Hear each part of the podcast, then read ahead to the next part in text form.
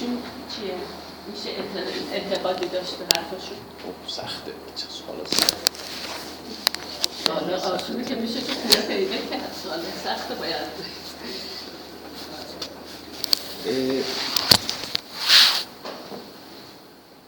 اگر بخواید از یه بود صرف تخصصی به شاهنامه نگاه کنیم این یه روی کرده یه روی کرده دیگه اینی که ما در واقع یک برداشت های عمومی از شاهنامه داشته باشیم نه صرفا تخصصی. خب؟ من کارای زندیات مسکوب تو این دری دوم طبقه بندی می‌کنم. اگر بخوایم عمیق وارد شاهنامه بشیم و تخصصی با متن برخورد کنیم خب شاید آنچنان پاسخ یه مطلبی بود راجع به همین زحاک بود که اولا نوروز رو تو شاهنامه ما خوندیم که جمشید اومد و نوروز اعلام کرد. این میگه نوروز روزیه که زحاک رو کشت. بله این روایت مختلف. این. نه آره. ببینیم تاثیر برای مسکوب نیست. این روایت تو متون مختلفه.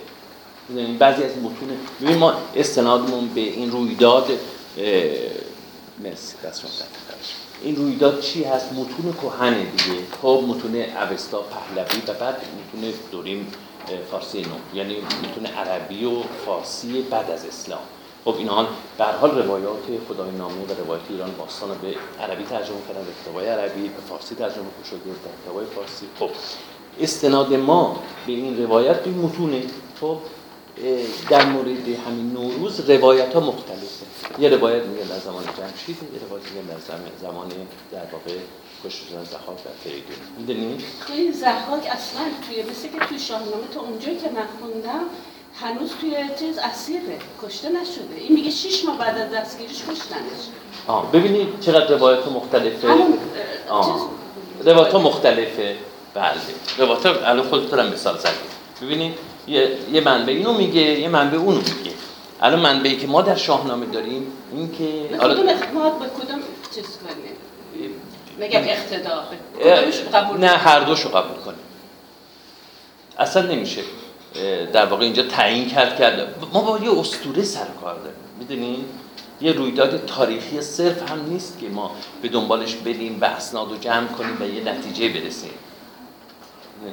ما با دنیای اساطیر سر کار داریم که خودش اصلا غیر واقعیه. حالا چه برسه به اون تاریخش؟ یه خود سخته. بله. می‌دونین که ما بیام حالا داوری کنیم ببینیم که کدوم یک از این روایات درسته کدوم یک غلطه. از این نظر داوری نکنیم بهتره. مجموعه برایند روایات رو می‌تونیم ببینیم. مثلا اینکه کدوم قدیمی ترین روایات به ما چی میگن؟ خب مثلا در مورد همین زحاک این جلسه مفصل من صحبت خواهم بله. که از اساسا چرا به اصطلاح نمیمیره؟ چرا نمیمیره؟ من فکر کنم این روایتی که در شاهنامه هست بسیار مهمتره و شاید خیلی مهمتر مهمتر. تا اینکه زحاک کشته میشه یعنی بخوایم بگیم که بدی خواهد بود تا بعد وقتی که دنیا هست. به این ترتیب دیگه نمی‌تونه کسی بدی رو بکشه. بکشه بس مفصل توضیح میدم. تو همین جلسه. دکتر همیشه اشاره دارم. میگن همیشه این اسطوره ها لایه لایه است. نه هر کدومش یه لایه یه دیگه. لایه کهن‌تر لایه بله. این نکته هم خیلی مهمه. همیشه این مسئله توجه داشته باشید ما با شاهنامه با یک متن واحد روبرو نیستیم. خب. با روایاتی رو برویم که لایه لایه چیده شده. خب. ممکنه که حتی تناقض هم داشته باشه. چرا؟ به خاطر اینکه در طول تاریخ این روایات با همدیگه مخلوط شدن عجین شدن با همدیگه خب و پشت سرم اومدن. و بعد ممکنه که ما در بعضی بعضی از در واقع بخش ها با یه روایت کهن‌تر سر کار داشته باشیم یه لایه کهن‌تر در بعضی وقتا با لایه جدیدتر. مثلا هماسه های مربوط به خاندان رستم و اصلا خاندان های بزرگ ایران شهر اینا مرحله متأخرتر از روایات مربوط به مثلا جمشید زحاک تحمورت و دیگران. اینا در زمان اشکانیانه. ولی ما با اون روایت مربوط به جمشید و زحاک با لایه های کهنتری سر کار داریم که برمیگرده به هزار بیش از میلاد. حتی بیش از اون. حتی با عهد اساطیر من یه سوال بگم حتما. تا ساعت سه شما وقت داریم بله. این میکروفون خودتون صدای من می‌رسه؟ آره صدای من صدا آقای دکتر یه موردی بود که من دو جلسه نیومدم ولی صوتا رو گوش دادم خیلی دقیقم گوش دادم. بله. یکی بود در اونجا که فرمودید روی یکی از این الان پیداش نمی‌کنم که لباس چرمی که پوشیده بود آه، بله،. بله. شما گفته روش خیلی مسئله است و توی این. گفته بود که پشت پا پیشنهادی داری؟ پشت پا من چون زمان دارسی مدرسه می‌رفتم خب وقتی ما می‌رفتیم مدرسه سر راهمون آهنگری مسگری این چیزا رو می‌دیدیم و آهنگرا رو من گاهی وای میسادم از چون از این جرقه ها خوشم میمد وای میسادم. می‌دیدم اینا لباسایی میپوشن که تا جلوی پاشون می‌گیره و یه تونی میپوشونه توشو که این وقتی میکوبه این جرقه نریزه بهش. درسته. و اینجا این آقای دکتر مطلق گفته اینجا تو شعر گفته بود پشت پا. ولی توی نسخه دیگه این پایین که من خوندم نوشته دست و پا. خب دست پای یه نسخه گفتید توضیح دادید بله. این نسخه بسیار فرعی و اهمیتی به لازم نداره. اتفاقا با اون چیزی که من شاهد بودم عینی که اینا اینو میپوشونن این توضیح میدم. متوجه شدم متوجه شدم. توضیح میدم. اتفاقا یکی از بچه های همین کلاس آقای امیر ارغوان لطف کرد و یه تحقیقی کرده بود. من گفتم دو تا مشکل داره اگر یادتون باشه. یکی این که وقتی که ما میگیم که روی پشت پای خب پشت پای نمیپوشن. به قول شما روی پا میپوشن که اون جرقه هایی که پتک که می‌زنن به به بدنشون آسیب نرسه یکی این این مشکل داشتیم. یکی مشکل دیگه این بود که گفتیم که درای به معنی زنگه به معنی زنگای بزرگ به معنی پتک نیست جایی اصلا. و همه فرهنگ هم که اومدن به صلاح معنی کردن درای رو به معنی پتک استنادشون به چیه؟ به همین بیت شاهنامه. خب این که مشکل ما رو حل نمی‌کنه. این بر اساس ما میگیم بر اساس شاهد بچه های فرهنگنویسی می‌دونن. بر اساس شاهد ما نمی‌تونیم معنی کنیم. یعنی شاهد رو نمی‌تونیم معنی کنیم. باید مجموعه شواهد باشه دلایل تاریخی باشه دلایل ریشه شناسی باشه مجموعه شواهد رو باید جمع کنیم تا بتونیم یه واژه رو معنی کنیم. درسته؟ ما تمام فرهنگ ها درای بر اساس بافت شاهد دیگه معنی شاهد. اومدن اینجا گفتن که به معنی پتکه. کجا پتکه؟ این دو تا اشکال. آقای ارغوان یه تحقیق کردن که بهشون گفتم درایی رو به معنی گرفتم گفتم من قادر نشدم. ولی در مورد به پشت پای قضیه حل شد. یعنی استناد کرده بودم به استاد کزازی که اونجا دو تا شاهد ببینید اینجاست که مهمه. دو تا شاهد از سعدی آوردن که پشت پای دقیقا به معنی روی پاست. ببینید پس اینجا دیگه برای ما حل میشه. توجه کنید ما شاهد داریم اونم از سعدی استاد سخن. خب که پشت پای رو به معنی روی پا آورده. یه چند جا بود؟ بیتا, بیتا یادت هست؟ آقای نگم. از رو بخون. از اگر داری از رو بخونی جالبه. که میگه اون دیده دیدهش را خب پشت پای نهاد. خب ما چشمو که پشت پای کی می‌تونه چشمشو پشت پاش بذاره؟ اصلا نشدنیه دیگه. درسته؟ خب معلومه که روی زانوش گذاشت دیگه نه؟ روی زانوش روی پا روی رانش روی زانوش گذاشت خب این دو تا شاهد دیگه مشخص شد که پشت اون قضیه حل شد. ولی واقعا درای به معنی زنگ که در متون اومد و اینجا به معنی پتک برای من هنوز بیشتر بیشترش پتک نمی‌خوره. چون که این آهنگر پتکو می‌زنه زنگ رو که نمی‌زنه. بحثی نیست. ببینید منم بحثی ندارم که پتکه بله. ولی بس من اینی که باید میگو پتک. چرا گفت درای درای که به معنی پتک نیست. این بحث من اینه. درای که به معنی پتک نیست. خب بر اساس همین شاهد هم نمیشه. من مهم نیست. و همین مضمونش رو گفتم. دوستان که پس اون پشت پا پشت پای در واقع حل شده. یعنی پشت پای به معنی روی پای هست.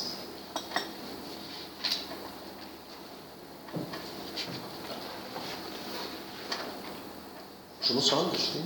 من فقط جلسه قبل شما اشاره کردین که اتیمولوژی نوش بیان شده. من یادم نمیاد آه، آه. ببینید نوش آره آره. نوش مخفف انوشه. خب؟ بله. انوشه. خب انوش چیه؟ ما گفتیم که یکی از معانی هوش یعنی مرگه درسته که پهلویش میشه اوش. درسته؟ اوش. خب حالا در پهلوی که امروز زایا نیست در واقع در زمان فارسی نو زایا نیست. اول در واقع اسم ا اضافه می شده و نفی کرده. خب امرداد انو انوش و موارد دیگه. در اینجا این هوش هوش پهلویه. خب ا در آغازش اضافه شده و نفیش کرده. خب پس میشه اعوش. اعوش خب طبق قاعده ای که تو زبان ایرانی داریم ما دو تا مصفح پشت سرم نمیشه تلفظ کرد. اعوش خب حتما باید یک واژه میانجی باشه. خب اینجا نه هست. نه هست میشه انوش. یعنی چی؟ بدون مرگ. پس جاودان. پس جاودان. خب اینی که در میخاری نوشانوش میگن میگن در واقع از نوشیدن هم هست بحثی نیست. ولی به یک معنی هم به یک اعتبار هم می‌تونیم بگیم نوش یعنی جاودان باشه خب جاودان باشه ممکنه ممکنه حالا چیز قطعی نیست ولی این اعتبار مثل هر دو یکی بگیم نوش جان یکی نوش جاودان باشه خب. اوش. بعد نه میانجی می‌گیره میشه انوش یا جاودان پس نوشین روان درسته یا انوشین روان؟ خب هر ببینین همین گفتم دیگه. بله. هر دوش هر دوش هر درست. دوش درسته دیگه. آره. نوشین روان هم همونه. همون انوش روان یعنی روانش جاودان باشه. خب. یه ساعت شد بله. ما بریم سر درسمون.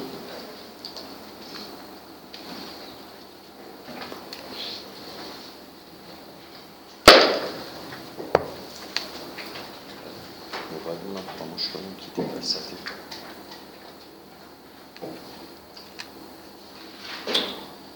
خاموش کنیم. من بذارم.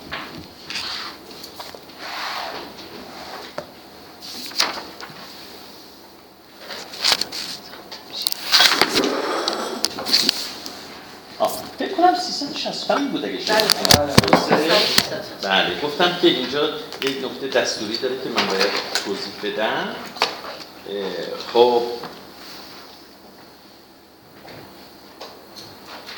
از این کشور رعایت به دیگر شود. زرنگ مار سیه نبرد قنودن گفتیم خب خوابیدن خوابیدن.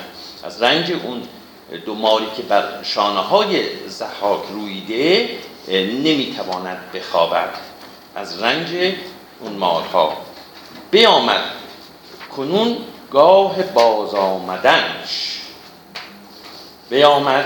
کنون گاه باز آمدن اینجا دو تا نکته است. یکی این که بیامد این ماضی به جای مضارع استفاده شده.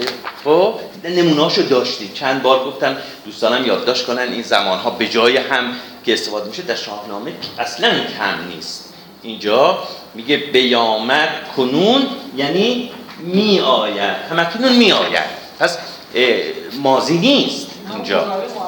ما همون بله همون چند مورد هم توضیح دادم که در واقع به جای مزارع محقق بود. خب. می آید اکنون می آید و زمان بازگشتن اوست. باز آمدنش. پس اینجا زمیر متصل ش در حالت اضافی است. توجه کنید با- باز آمدن اوست. پس اینجا ش در مصرع دوم هم به همیشه. پس اینجا میگه اکنون زمان بازگشتن اوست باز آمدن اوست که جایی نباشد فراوان بودنش که اون به خاطر همون مارایی که در بر دوش زحاک و آزاری که از این مارها می‌بینه در یک جا نمی‌تونه بند بشه. امروز میگیم در یک جا نمی‌تونه بند بشه و اکنون میاد و این شعر بودنش هم چیه؟ بازم حالت اضافه. که جایی نباشد فراوان بودن او. بودن او جایی نباشد.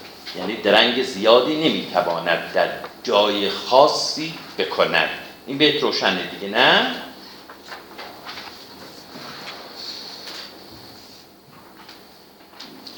گشاد آن نگار جگر خسته راز. گشاد آن نگار جگر خسته راز. این برمیگرده به کی؟ گفتیم ارمواز بود دیگه. خب پیش فریدون پس راز رو برملا می‌کنه. اون رازی که از زحاکش من بعدا توضیح میدم که این راز چیه. نهاده به دو گوش گردن فراز و فریدون هم به او گوش نهاده که ببینه که ارنواز چی میگه. چون کشور ز زحاک حالا یک در واقع پرده دیگه از داستان رو ما آغاز می‌کنیم. چون کشور زحاک بودی توهی یکی مایور بود به سان رهی. میگه وقتی که زحاک رفته بود به هندوستان و کشور از زحاک خالی بود کسی رو زحاک داشت که بسیار هم مایور بود و بسیار قدرتمند. بسیار قدرتمند بود و بسان رهی. رهی گفتیم به معنی غلام و بنده. یعنی رهی زحاک بود بنده زحاک بود یعنی فرمانبردار محض زحاک. فرمانبردار محض زحاک.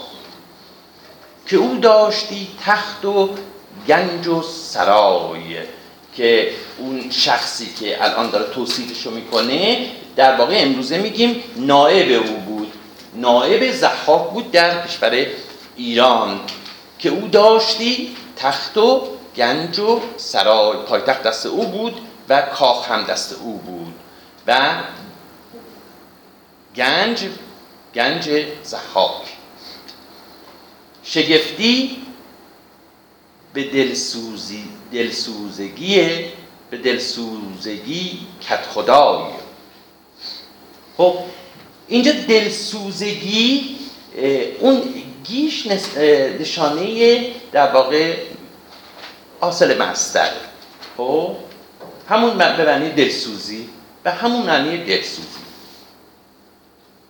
کت خدای برمیگرده به زحاک شگفتی شگفتی به معنی تعجب فراوان در شاهنامه هست.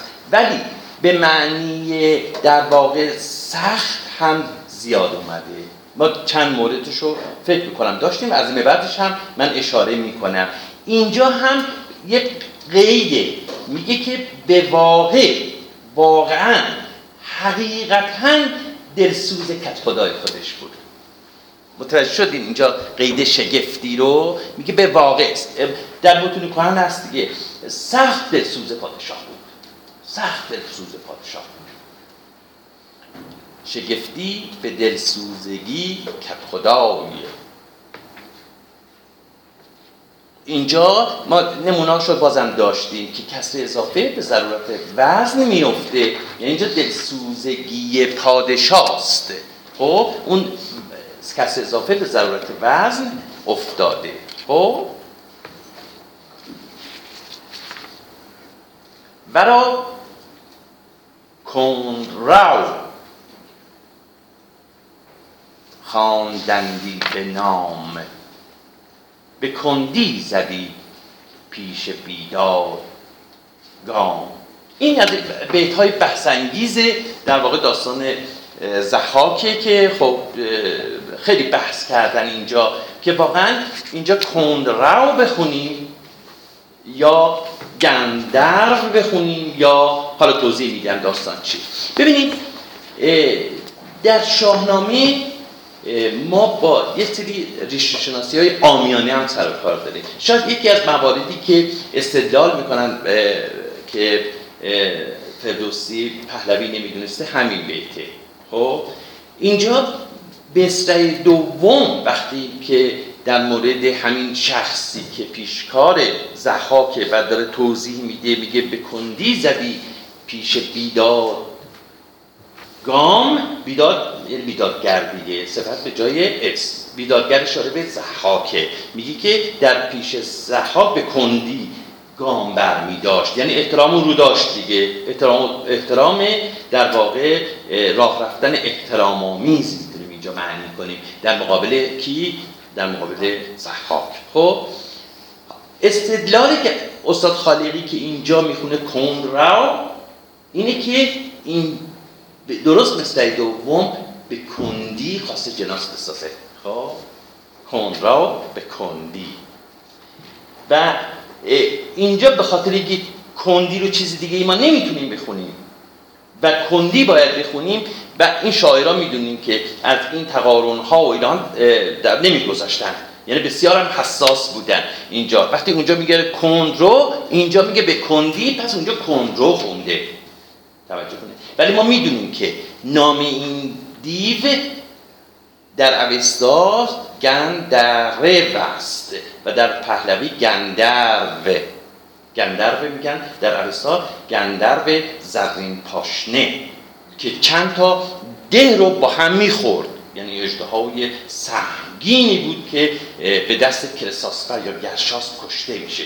خب این این نام توجه کنید این نام دیو از اوستا باقی مونده. مثل بسیاری از موارد دیگه ای که در اساطیر اون دیوها و شخصیت ها جابجا میشن اینجا هم این دیو گندرو از اون جایگاه خاص خودش جدا شده و آمده توی داستان ها کرد. در شاهنامه این به این شکل تبلور پیدا کرده.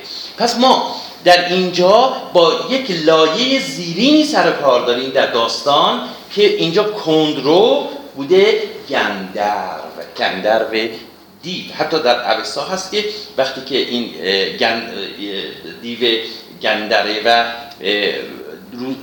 چند تا ده رو با هم خورد و آدمیان رو با هم خورد این آدمیان طوری بود که این آدمیان لای دندوناشون دندونای این دیو آویزان بود. در حال یه صحنه عجیبی که توی اوستا مطرح میشه. که این آدمیان لای آدما رو بیخورد لای دندوناش آویزان بود. در اوستا اومده و کرساسپه اینو یا گرشاس که در حماسه ملی نیای کیه؟ رستمه. توجه داشته باشه نیای رستمه. گرشاست نریمان سام زال رستم. این این ترتیب رو خواهش می‌کنم. همیشه در خاطر داشته باشید چون با خیلی بر می‌خوریم از این بعد وقتی که به خاندان سام رسیدیم. پس این نیای بزرگ رستم و خاندان رستم که گرشاسبه و یکی از مواردیه که این کلسان در حماسه ملی شکسته میشه خودش به سه شخصیت تبدیل میشه.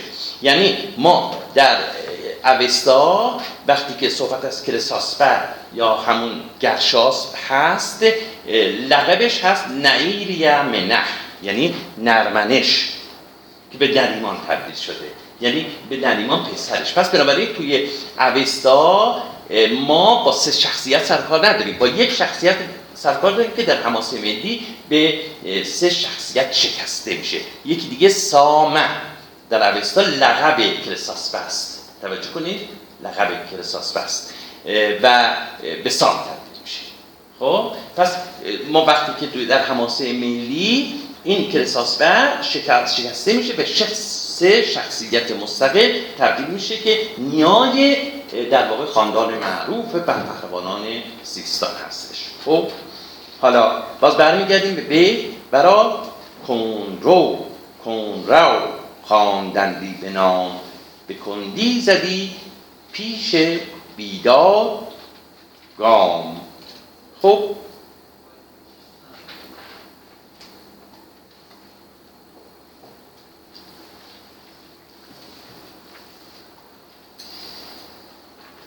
به کاخندر آمد دوان کن رو تصور کنید که فریدون پاشو گذاشته روی تخت زحاک و از روی تخت زحاک بالا رفته و جای زحاک نشسته. پیشکارش وارد میشه. پیشکار زحاک پیشکار کسی که الان نیست و قرار بوده که نائبش باشه و احتمالا هم در مقابل دشمناش مقاومت کنه و به جنگ دیگه. ولی در اینجا وقتی که می‌بینه فریدون میاد به کاخ زحاک به کاخ اندر آمد دوان کون رو در ایوان یکی تاج بردی نو. و مشخصه دیگه نه. نشسته به آرام در پیشگاه. پیشگاه تخت, تخت شاهی. خب در تخت شاهی خیلی با آرامش تمام. نشسته در جای زحاک نشسته به آرام در پیشگاه. چو سرو بلند از برش گرد ماه. خب این سرو من یه بار توضیح دادم دیگه توضیح نمیدم. سر نشانه بلند قامتی و ما هم نشانه زیبایی. قدش و هیکلش رو به سرو تشبیه کرده و صورتش رو به ماه. یعنی مثل این که ماه بر سر سرو جای داشته باشه. که گفتم جاهایی میشه اصلا این صحنه رو دید در شهر. که ماه بالای سر بود. من اتفاقا شیراز که رفته بودم با این صحنه مواجه شدم. عکسم گرفتم تو فیسبوک من صفحه فیسبوک من گذاشتم. واقعا همینجور بود. در یه زاویه ماه دقیقا بالای سر بود در باغ ارم شیراز و سروای بلند. و دقیقا ماه نوک سرو بود. بعد به یاد همین بیت فردوسی افتادم. یعنی اینو می‌دیدن می‌خوام بگم که این چیز غریبی نبوده. اینو وقتی تصویر می‌کنن این صحنه ها رو در اون زمان می‌دیدن. چو سرو بلند از برش ما. ز یک دست سرو صحیح شهرناز. خب یه دستش. خب دیدن همون معشوقگان زحاک. می‌بینن حالا به اصطلاح در کنار کی قرار گرفتن؟ پادشاه نو و جوان فریدون در یک دستش سرو صحیح گفتیم به معنی زیبا و خوشمنظر. گفتیم بلندی ممکنه باشه ولی معنی اصلیش چیه؟ خوشمنظر و زیبا. به دست دگر ماهروی ارنواز. نه آسیمه گشت و نه پرسید راز. توجه کنید به این روان روانکاوی در واقع ببینید چگونه این پیشکار رو فردوسی داره اینجا برای ما روانکاوی می‌کنه. ببینید فریدون اومده جای ولی نعمت و کت خدای اونو گرفته و بعد این وارد میشه و می‌بینه که کسی دیگه به جز حاک از فریدون است. و بعد اصلا به روی خودش نمیاره. سراسیمی نمیشه بعد عجله هم نمی‌کنه. حالا ببینیم. نه آسیمه گشت و نه پرسید. نه اصلا اصلا داستان چیه؟ ببینید چقدر خیشتن داره این شخص. توجه کنید. نپرسید راز.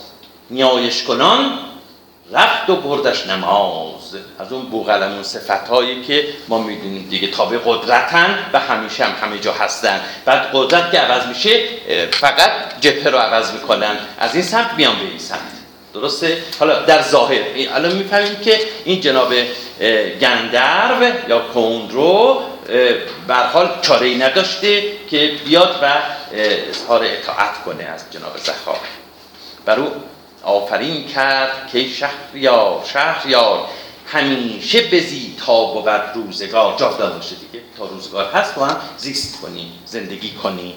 خب؟ خجسته گذشته بوده که این دوتا هم پیر نشد بله هم اساطیر یعنی همین خواهی اساطیر یعنی همین دیگه.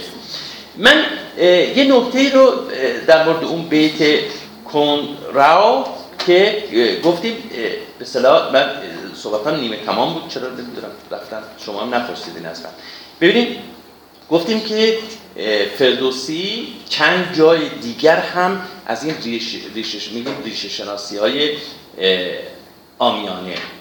خب؟ فولک اتیمولوژی که علمی نیست. توجه کنیم که علمی نیست. امروزی هم زیاد داریم که میگن مثلا میگیم تبریز یعنی جایی که سرد تب ریخته میشه مثلا. اینا میگیم ریشه شناسی های آمیانه دیگه. فراوان هست. اینجا هم در واقع ما با یه ریشه شناسی آمیانه سر کار داریم. این شخص رو که گندروه و وزنم اشکال نداره فردوسی کندرو خونده و بعد با کندی اون طرف اون طرف هم کندی آورده و بعد نشون میده که اون اصلا گندر رو نمیشناخته اون نام رو نمیشناخته. ولی ما مطمئنیم که چی؟ بر اساس اوستا و متون پهلوی مطمئنیم که این همون دیوه. توجه کنید این همون دیوه. ممکن هم هست که این منبع خود فردوسی این اشتباه کرده باشه. توجه کنید. اینم احتمالش وجود داره. ولی به هر حال این نام رو نمیشناختن. این میگیم ریشه شناسی آمیانه. خب؟ چند جای دیگر تو شاهنامه داریم من یه نمونهش رو من فکر کنم دوستان می‌دونن. در موقعی که رستم می‌دونیم که به سختی به دنیا میاد دیگه آخر دیگه در واقع میگن اولین سزارین تاریخ جهان رو باید بگن رستمانه نه سزارین دیگه. چون قبل از سزار رستم به این شکل به دنیا میاد و پهلوی رودابه رو میشکافن دیگه. اینو دوستان فکر کنم بدونن. و بعد به سختی به دنیا میاد رستم و در اونجا بیتی هست که میگه از قول رودابه که وقتی که به هوش میاد و نوزادش رو در بغلش قرار میدن رودابه میگه که برستم. به گفتا غم آمد به سر. برستم. برستم به گفتا غم آمد به سر. نهادند رستمش نام پسر. خب؟ اینجا رستن رهایی پیدا کردن دیگه. یعنی از غم رهایی پیدا کردم. خب این ریشه رستم رو رستن گرفت رستن گرفته. به معنی رهایی. خب می‌دونیم کاملا آمیانه دیگه. می‌دونیم اصلا ریشه رستم رو رو اولش رو هست رو تخمه رو تقریبا شکی ندارن که یعنی روده روده روده خروشان و تخمه که می‌دونیم دیگه به معنی پهلوان و زورمند و قوی. خب این ولی باز با یه ریشه آمیانه ما اینجا سر کار داریم. جاهای دیگه هم هست ولی در یک جا فردوسی یه ریشه درستی میده. خب کجاست؟ در داستان رستم و سهراب. میگه که وقتی سهراب به دنیا میاد دوستانی که داستان رستم و سهراب خوندن یادشون میاد چو خندان شد و چهره شاداب کرد ورا نام تحمینه سهراب ببینید سهراب می‌دونیم دیگه اینش مشخصه که همون در واقع سرخه از سرخه از سرخه. و در پهلوی سرخ سخره که بعد قلب شده. خب یعنی سرخ دیگه. خب این می‌تونه با شاداب شاداب در واقع همین معنی سرخ باشه که فردوسی در اول میگه چهره شاداب خندان شد و چهره شاداب کرد. شاید این معنی در واقع ریشه سهراب رو به معنی سخر یا سرخ می‌دونسته که این به این شکل در واقع بیت آورده.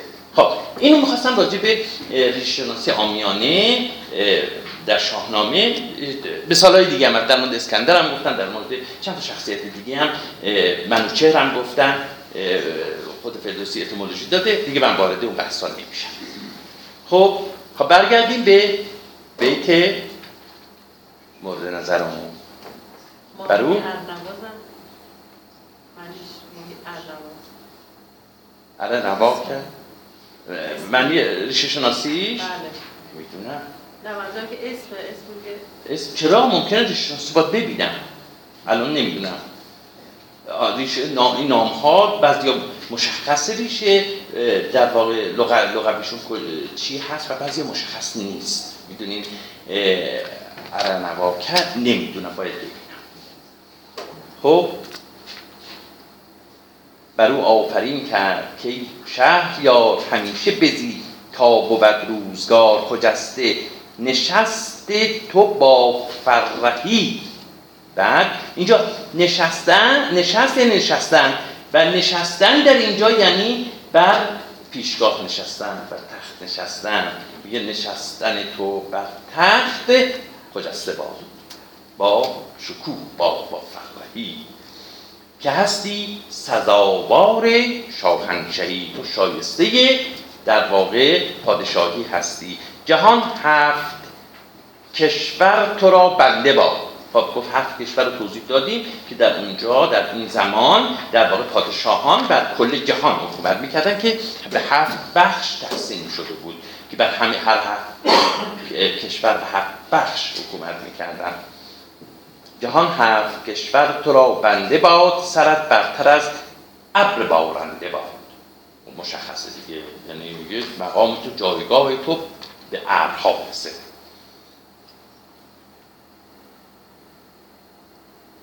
فریدونش فرمود تا رفت پیش. بگفت آشکارا همه راز خیش. بفرمود شاه دلاور به دوی ببینید اینجا فریدون فرمود تا رفت پیش. بس فریدون به این جناب گندر یا کندرو گفتش که بیاد. درسته؟ بعد ما در بیت بعدی می‌بینیم که به صلاح فایل عوض شد. کی رازو گفت؟ این فریدون نگفت. اون ماجرا رو گفت که مثلا زخاب کجاست من چیه؟ یا مقام خودش رو گفت که من کیم. خب من کی هستم؟ و بعد از بیت بعد می‌فهمیم که بیت بعد چی میگه؟ بفرمود شاه دلاور بدوی که رو آلت تخت شاهی بشو پس بنابراین این در واقع یه سری حرفا رو زده به فریدون که این داره در واقع اینجا میاد به چیز میگه برو آلت وگرنه دلیلی نداشت بگه. خب پس ما اینجا می‌بینیم که در دو, دو مثل یه بار فائل عوض میشه. این مواردی داریم. باز هم می‌رسم که یکی از بحث‌های من همینه که در داستان رستم و اسفندیار من رستم سهراب هم اون اتفاق افتاده که من فکر کنم یه بار گفتم براتون که در مورد گردآفرید در مورد گردآفرید که این گردآفرید خودش کلاه رو از سرش برمیداره تا نشون بده زنی و سهراب اونو نکشه نه اینکه سهراب بیاد کلاشو برداره از سر که ببینه زنی. حالا اون فکر کنم گفتم. حالا نگفتم نوشتم دوستان می‌تونن در وبلاگم ببینم خب در اینجا هم می‌بینیم که فایل عوض میشه. فریدونش فرمود تا رفت پیش بگفت یعنی کی گفت؟ کنترل یا همه راز خیش